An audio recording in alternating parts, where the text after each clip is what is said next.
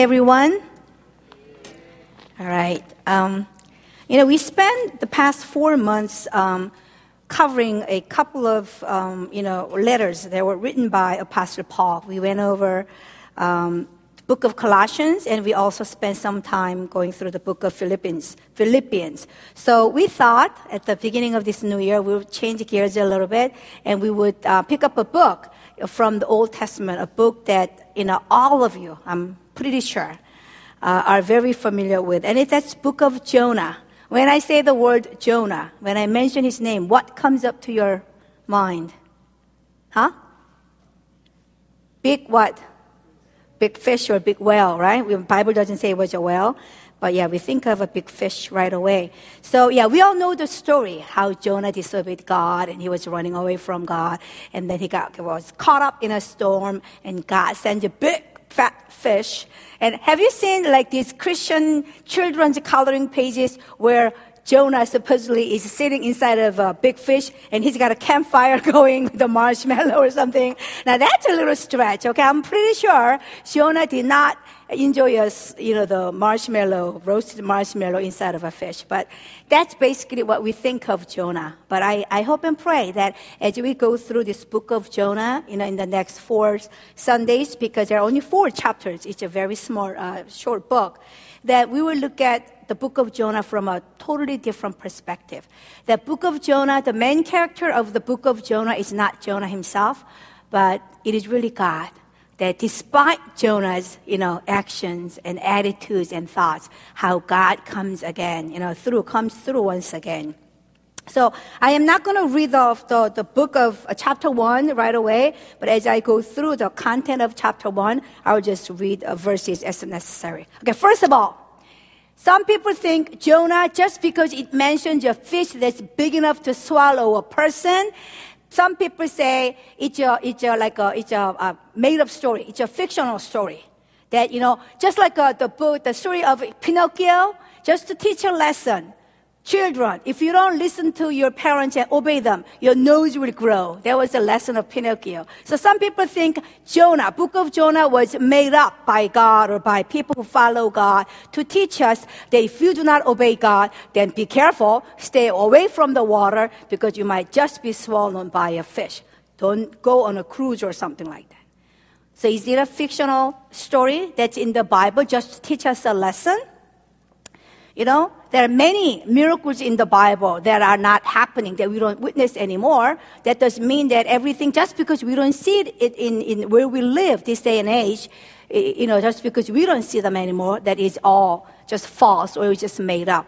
If you go back to um, 2 Kings chapter 14, the name Jonah is mentioned there. It's talking about how King Jeroboam was the king of the northern kingdom Israel, and Jonah, if you go back to 2 Kings 14, says he was a prophet of God during the time of Jeroboam.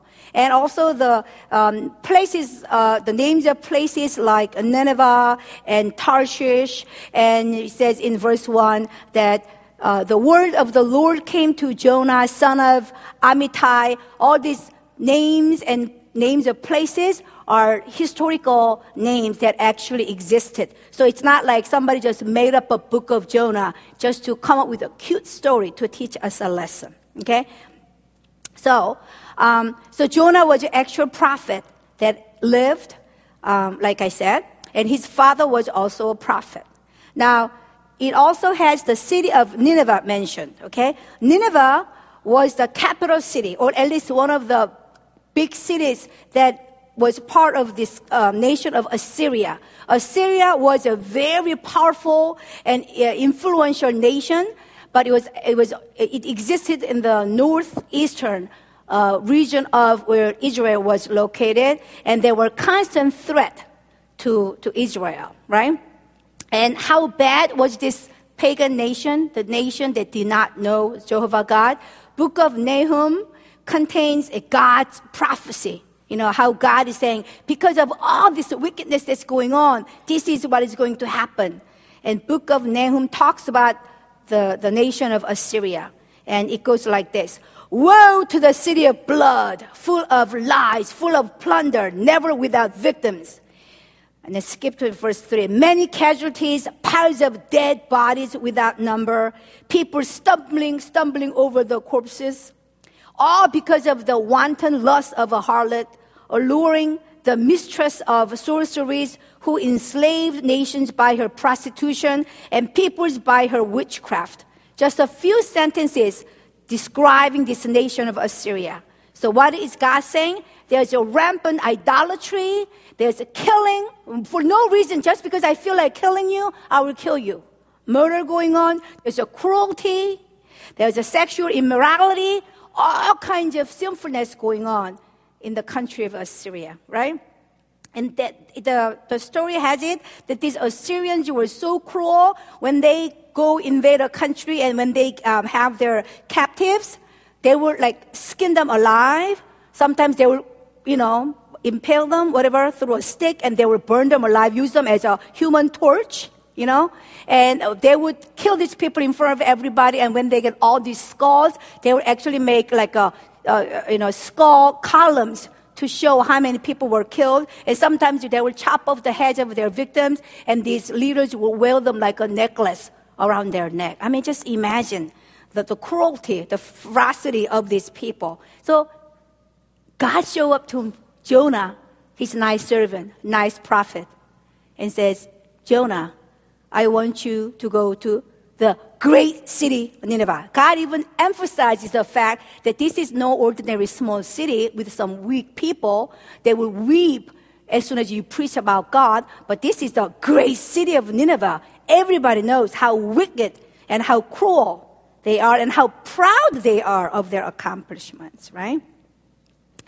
Um, so it's not like, you know, going on a mission trip to Mexico or someplace relatively safe, but it's like maybe going to, I don't know, Afghanistan or Pakistan or Iran or someplace like that, where as soon as somebody finds out that you are a Christian, you can be, you know, captured and be beheaded right away, kind of thing. Right? So, like I said, the word of the Lord came to Jonah, son of Amittai. Go to the great city of Nineveh and preach against it, because its wickedness has come up before me. So, no mistake about it, Jonah clearly heard and understood what God was saying to him. After all, he was a prophet. That's a prophet's job. You hear God's word, you understand, and then you speak what you hear from God. But verse 3 says, But Jonah ran away from the Lord and headed for Tarshish. Okay? Nineveh is, you can get there by land. It's in the northeastern part of that, you know, the region. Tarshish, the scholars say it's a, a port in Spain. That's the, literally in the opposite direction, and you have to go through the Mediterranean Sea to get to Spain. If you know anything about the European, you know, um, the, the map, so he literally went the opposite direction, right? And he went down to Joppa, that must be the port where you get on a ship, where he found a ship bound for that port, Tarshish. And after paying the fare, he went aboard and sailed for Tarshish. Again, the Bible says, why? To flee from the Lord. There was clear intention in his heart.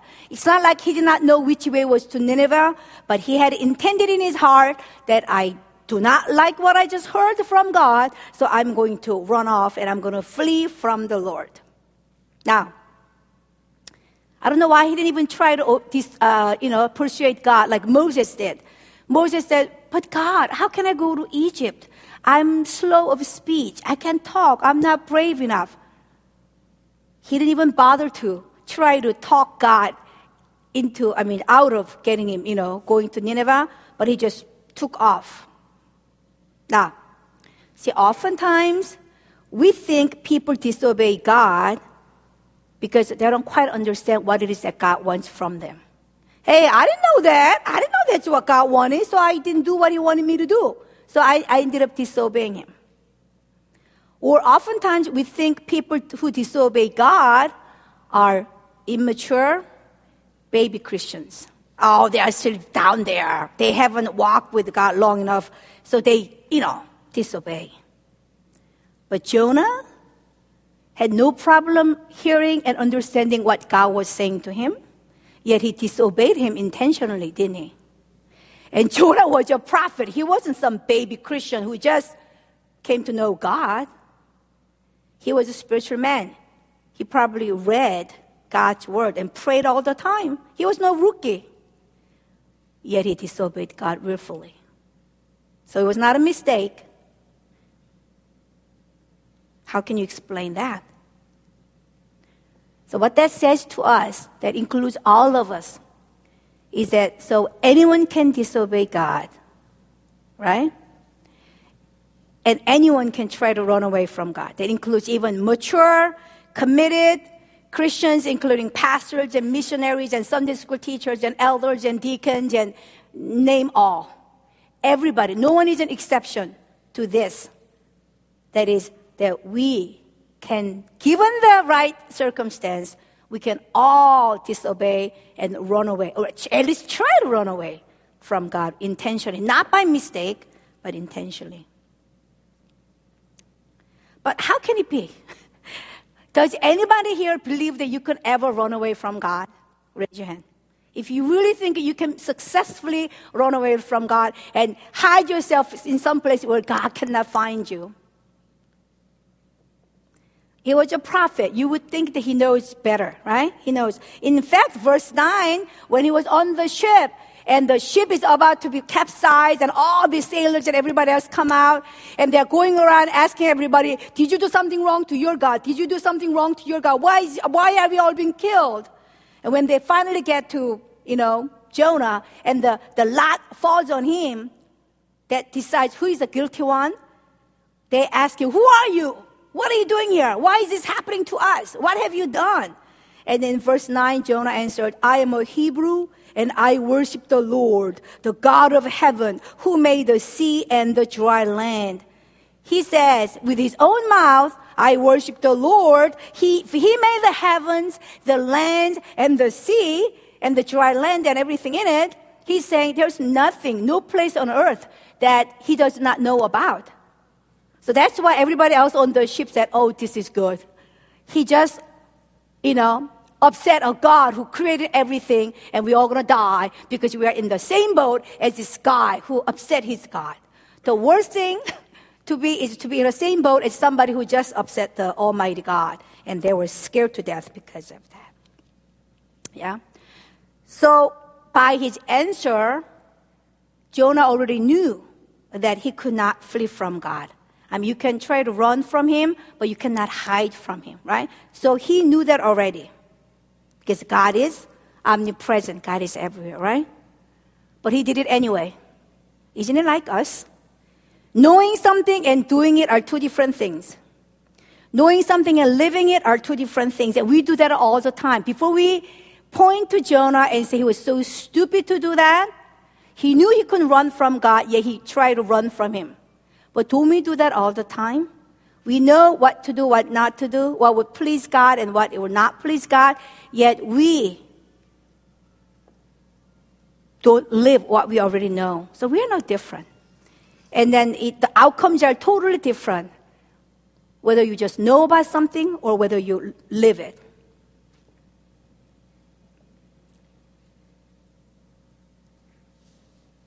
Now, why did Jonah do that?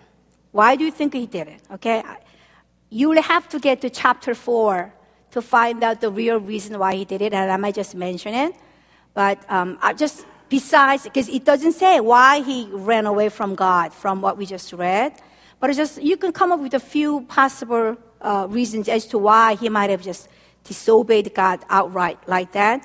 I think number one, if I were in um, Jonah's shoes, I think I would be afraid. Knowing about the reputation of these uh, Assyrians. That, yeah, I was a prophet. I used to prophesy to the Israelites, and they were pretty good. I mean, after all, these are the people who know about Jehovah God. So even though I was a little bit scared when I went to the Israelites and said, well, the Jehovah God says you guys are doing this wrong and doing that wrong, at least they paid attention. At least they knew who Jonah was. That my father was a prophet too, and it runs in our family. We have a pretty good reputation as prophets, and they gave me some respect. But Nineveh, they're to say, Who are you? Who? Jonah? They're just to kill me if they don't like what I have to say. So I'm thinking maybe He was afraid of just imagining, oh, they're going to capture me and they're going to skin me alive. And oh, they might impale me through a stick and set a fire on me and use me as a human torch. Uh, that's a little too much for me to bear, oh Lord God. So I'm thinking when Jonah ran, he knew he was going to die. But you know what? I think it was the lesser of the two evils. I'd rather die by God's hand than by the hands of those, you know, wicked people. Wouldn't you? If I had a choice, I would rather have God kill me. I think it's going to be a mercy killing if God kills me than if I were caught by some, you know, militant Muslims or, or people like that that like to chop off every, you know, part of my body, just like they killed that, you know, the, the U.S. ambassador, Christopher, what's his name, and the other people. They literally mutilated their bodies, you know. So I think Jonah didn't really expect that he could really successfully get away from God. But if I'm going to die, I'd rather die by God's hand. I I'm just thinking that might have been what was going on. So, guys, fear causes us to take our eyes off of who God is, and fear causes us to look at what is going on around us. Then that leads to disobedience. We lose grab of who, grasp of who God is. That's what happened to Peter when he was walking on the water, right? As soon as he saw the storms and the wind around him, his focus was not on Jesus, who originally called him, but he looked at what was going on, and that made him sink. And fear does that. And how do you, how do you protect your heart from being fearful? How do you do that? The only way to not look at fear and be, be shackled by fear is to look at the one who overcomes that fear in me and the one who is greater the one who is more powerful than any death or fear or anything like that. And that is Jesus Christ through his word. I think he might have ran because it was going to be just a waste of his time. It's not going to work. It will just, it'll be waste of my time and energy. So I'm just not going to go there. So it's the human thinking. It's analyzing the situation with his human thoughts, which might have led to his disobedience.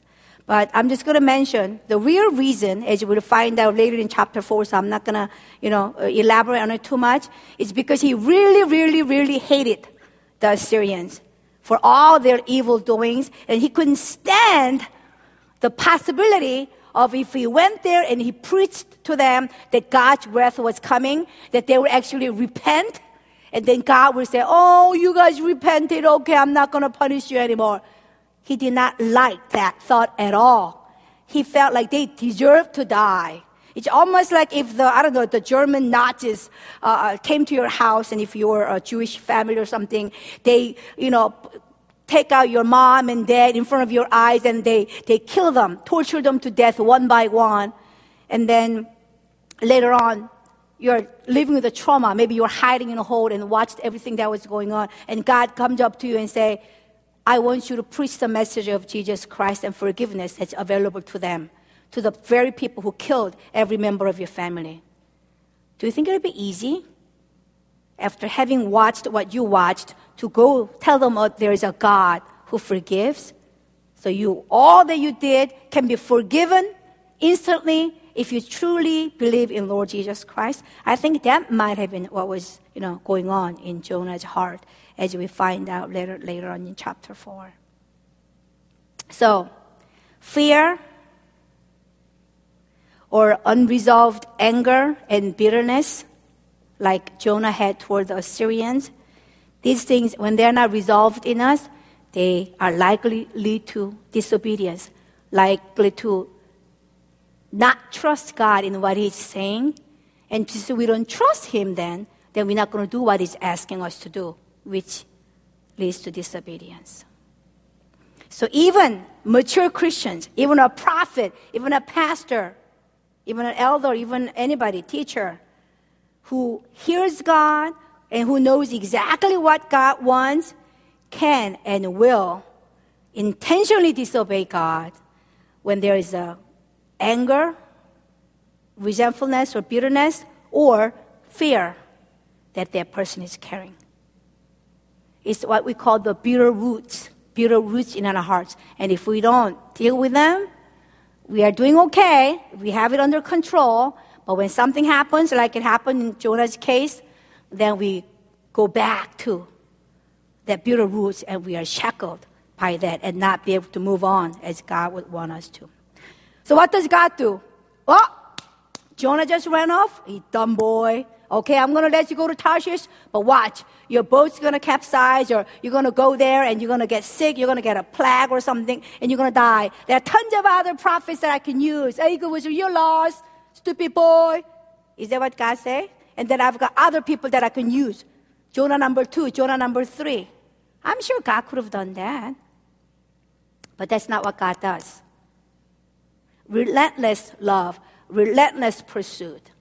Sometimes I feel like, God, why do you do that? Why do you waste so much time and energy on a, some dumb person when you've got these other people that would be willing to do what you have them to do? But I don't understand that relentless pursuit and relentless love and grace of God. Because I'm sure glad that that grace reached me, and I'm sure many of you are great, grateful that that same grace reached you, that He did not let go of you. So, verse 4, he says, Then the Lord sent a great wind and basically sent a storm, and all the sailors were afraid and they started throwing their um, cargo into the sea to lighten the ship, right? He said Jonah but had gone below the deck where he lay down and fell into a deep sleep. And finally the captain comes to him and go, how can you sleep in times like this? Get up and call on your God. Because everybody was calling out to their own gods. Maybe he will take notice of us and will not perish.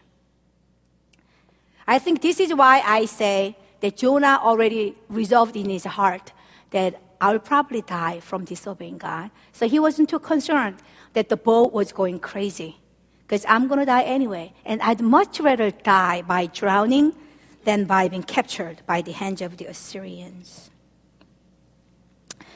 Um, you know, not always. There are times in our lives when a strong storm out of nowhere is you know, sent our way. And I'm not saying that every difficult situation in life is a result of us disobeying God. That's not true. There are stuff that happens in our lives that are just part of living. We live in this sinful world, a fallen world. There's a disease. There is all kinds of car accidents. So I, I don't agree with people who say every bad thing that happens to you is a result of you having done something wrong. No, I don't think so. That's just part of living in a fallen world. If I'm driving down the road you know, a guy who shouldn't be driving because he was drunk disobeys the law and they get in the car and he's driving down on the same highway that I was. And just because I was there at the time, he could cross over the center line and could, you know, had to have a head-on collision with me. Now, is it because of something that I did wrong that God is punishing me? No, I don't think so. There are things that people do, sinful people do out of their choices they shouldn't be doing that cause pain and suffering, uh, uh, uh, you know, consequent pain and suffering to other people. That's just part of life.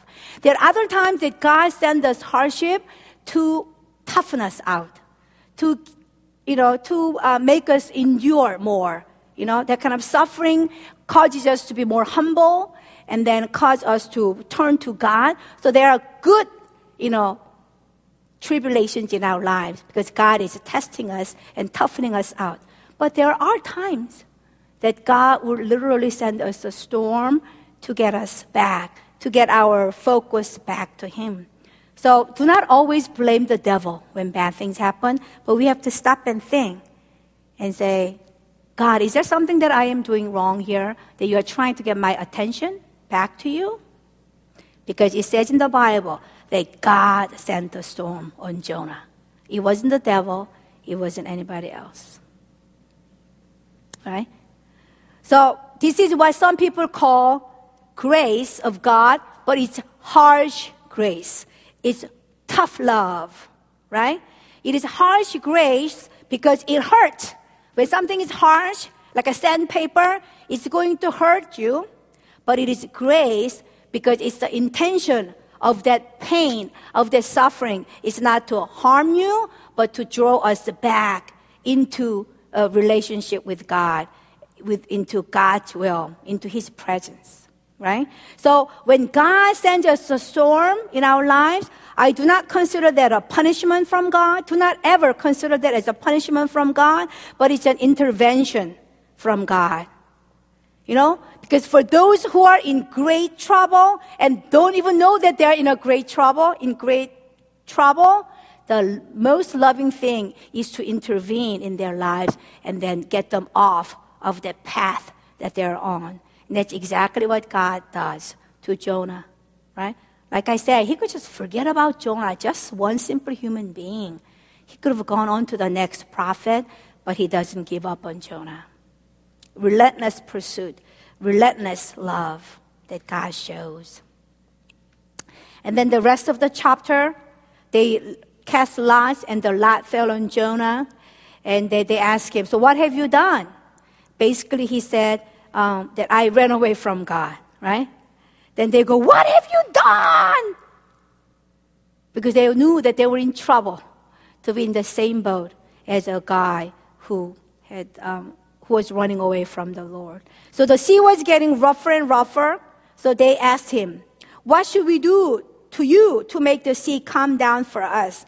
And Jonah says, Pick me up and throw me into the sea, he said, and it will become calm. I know that it is my fault that this great storm has come upon you. But you know what? These pagan men, these men who don't even know Jehovah God, they are more spiritual than Jonah is.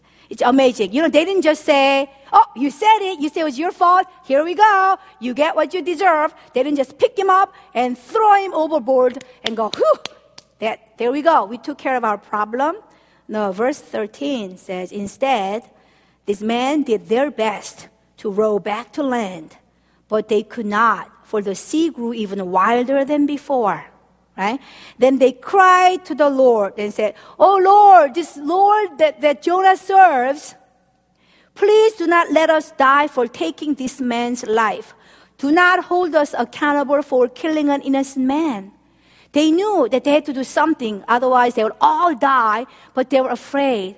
If this is a God, you know, who knows that this Jonah ran away from him and he can cause a storm like this to happen to get either the, get Jonah's attention, then certainly this is not the kind of God that we want to mess with care, carelessly. So they were very, very careful in praying and saying, please do not let us kill an innocent man. Um, yeah, so they took Jonah then and threw him overboard, and the raging sea grew calm, as you all know. At this, the man greatly feared the Lord. There's a fear of uh, living God, God who deserves that kind of honor and respect, and the, it's not the kind of God that we can be uh, just be buddy buddies with. Sometimes we say, oh, God is love and all that, but then because of that, sometimes we are too casual with God that we can just ignore what He tells us you know, to do repeatedly, and then we think we can get away with it. But um, even this man, the pagan people, they had a fear of God, and he says they offered a sacrifice to the Lord and made vows to Him. Like I said, that these unbelievers were more careful over one man's life. They were saying, Do not let us kill one innocent person. And look at Jonah. You know, the great city of Nineveh, the, the, he says that it had probably like close to over 100,000 people. Yes, the Assyrians were, you know, cruel and they were um, you know, all mean and everything, but do you really think that all 120,000 people in Nineveh deserve to die? You know? And when these men had a concern over one man's life, for Jonah not to care about 120,000 people in Nineveh, when he himself was able to live because of God's grace. You know, for us to take the grace that has been extended to us for granted, yet we don't like it when the same grace of God is extended to other people. We think, well, I deserve that grace because I wasn't as bad as those other people are. We like to compare ourselves with other people. We're a little bit better than he or she is. So you're dying on the cross. You're bleeding to death for my sins. It's understandable. Just, you know, makes sense. But for you to die for their sins? No, they don't deserve to have you die for their sins. Kind of mentality. How we are constantly judging other people. I mean, we may not say that outright, but you know what? If you ever find yourself judging other people, that's what you're saying inside. We are saying that I am better than them, kind of thing. So we need to be careful. whether we are judging. I mean, we need to have a, of course, proper assessment of situations in our lives, but we need to be careful not to be judging other people when God says He's not going to judge. But that's not the end, is it? As you all know, verse 17, but he says that God, but again, the Lord provided a great fish to swallow Jonah, and Jonah was inside the fish three days and three nights.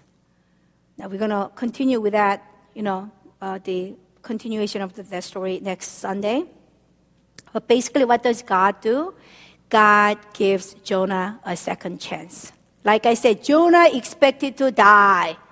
He knew that the wages of sin, of his disobedience, meant death. And I think when he said to the pagan sailors, just pick me up and throw me off board, I don't think he was like kicking and screaming and saying, oh no, I don't want to die, or try to hide his sin. Like I said, he knew he wasn't going to die anyway because that's justice of God, right?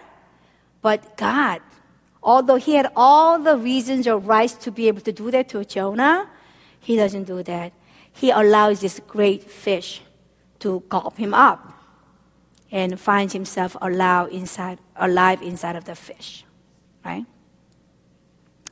Um, so in this raging of the storm, there seems to be nothing but just a judgment and anger of God, right? Imagine yourself in a boat and there's a storm and the raging seas and wind. All you see is that the anger, you know, uh, the wrath of God coming upon the Jonah and everyone else because they were with Jonah, right? That's what appears on the face of it. There seems to be very little hope in this situation. But if you go a little bit beneath the surface, even in the midst of all the storm, and that is why God is just so amazing. Even in the midst of all the storm, God's heart wasn't really wanting to kill Jonah. But if you go beneath the surface, while it, this is um, two sides of the coin, as you've heard, while God has that storm, that wrath, that justice of God that needs to be served for what Jonah did, on the other hand, He holds the deliverance, He holds the salvation, He holds the rescue even in the midst of the storm, right? And um, that's the kind of God we serve. We cannot um, compromise either side of God. God is just, so His justice has to be served, but God is at the same time, you know, God is love. So His justice and love have to be both satisfied. And no other place but the cross is a place where God's justice and God's love met, came together. And that's the cross. Every time we see the cross, that's what we should be reminded of. That because of my sins, that I should have been crucified on the cross, that would have been God's justice. Nobody will raise a flag when the sinners are killed for their sins. God's justice served no questions asked, end of discussion. But because God is God of love, that God did not want to see us being crucified on the cross, and that's where His Son, Jesus Christ, comes, taking my and your penalty of our sins. Cross, God's justice, God's love coming together for us, right? And you know, God saved Jonah out of his love for Jonah. God didn't have to, but God saved Jonah. But God did not save his son when he died on the cross. And that shows the extent of his love for each and every one of us. Right? So let me conclude. Do you see yourself in Jonah? We need to see ourselves in Jonah. You know, let me ask you one thing. As I was uh, meditating upon this question, I asked myself a question, something that I've really never asked myself. Let me ask you this Jonah, right? If he was not going to obey God, why couldn't he just stay there and say, uh uh, I'm not going, make me? Did Jonah really have to run to Tarshish? Is it like if Jonah stayed in Israel, that because Assyria is a distance or Nineveh is a distance that can be traveled by foot, somehow that God was going to pick him up and move him to Nineveh, but that if Jonah flees to Tarshish, the port that is miles and miles further out, that God cannot make him move to Nineveh? Is that why Jonah went to Tarshish? I mean, isn't that interesting? Why can't you just stay there and go, I'm not going? No, find somebody else. Oh, go ahead and kill me. I just die right here. Why did he bother to go to Tarshish? That's my question. Have you ever thought about it? Why did he just say no? Why did he go? And I think we do that a lot too. All of us are guilty. See? Not doing anything when God told him to go to Nineveh felt more like a disobedience. You know, going to Tarshish was doing something.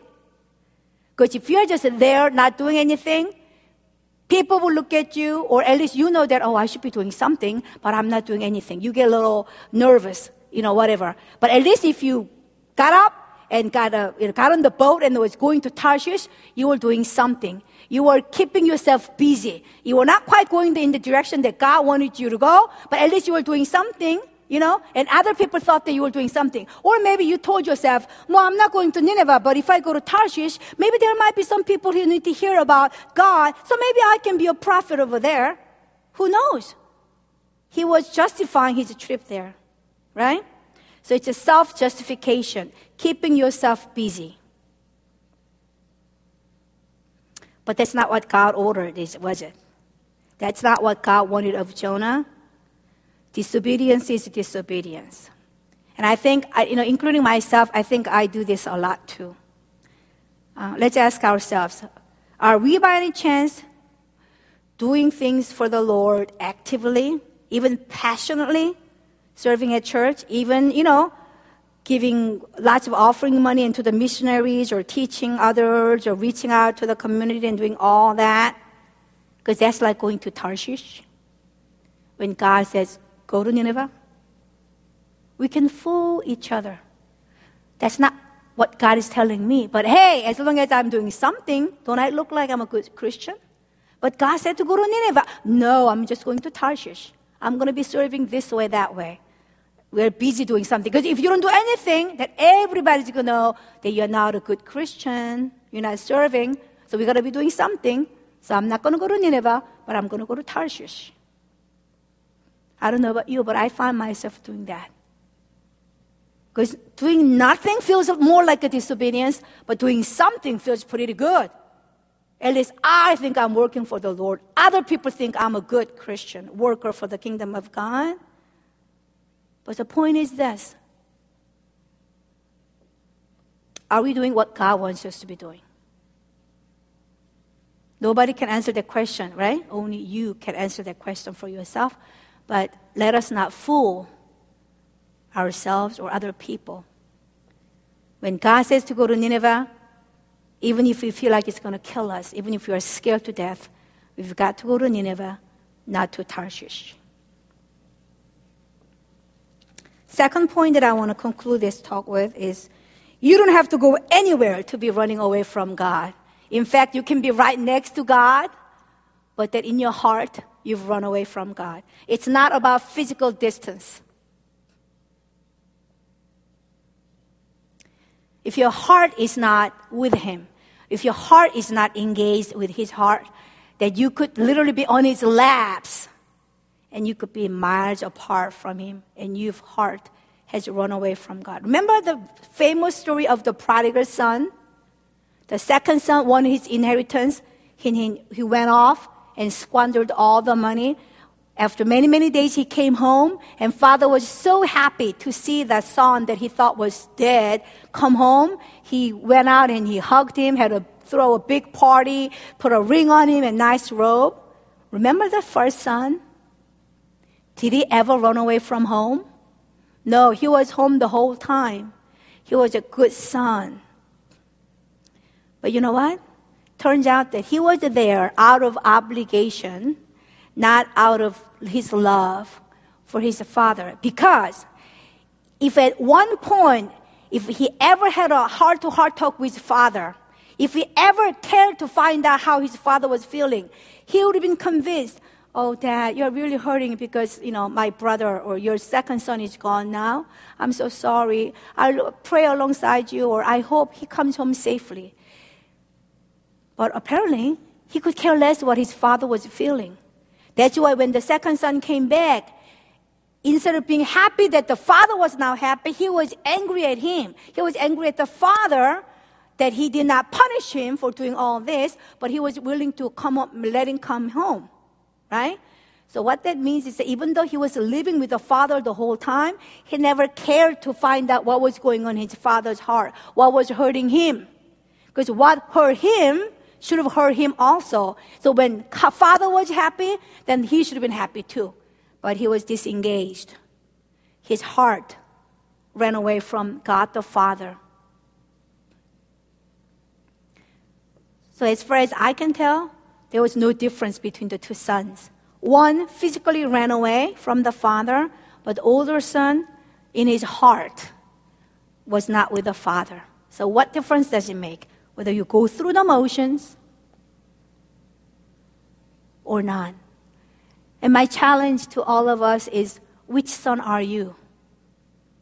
Which son are you? Some of you may be outright rebellious and not doing. That's a lot easier to spot, actually.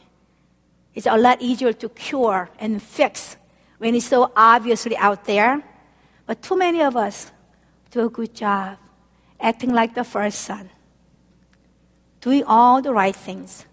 But when it comes to our heart, caring about what is on God's heart, God, what is it that you desire of me right now? What's hurting your heart? What, you know, what pleases your heart?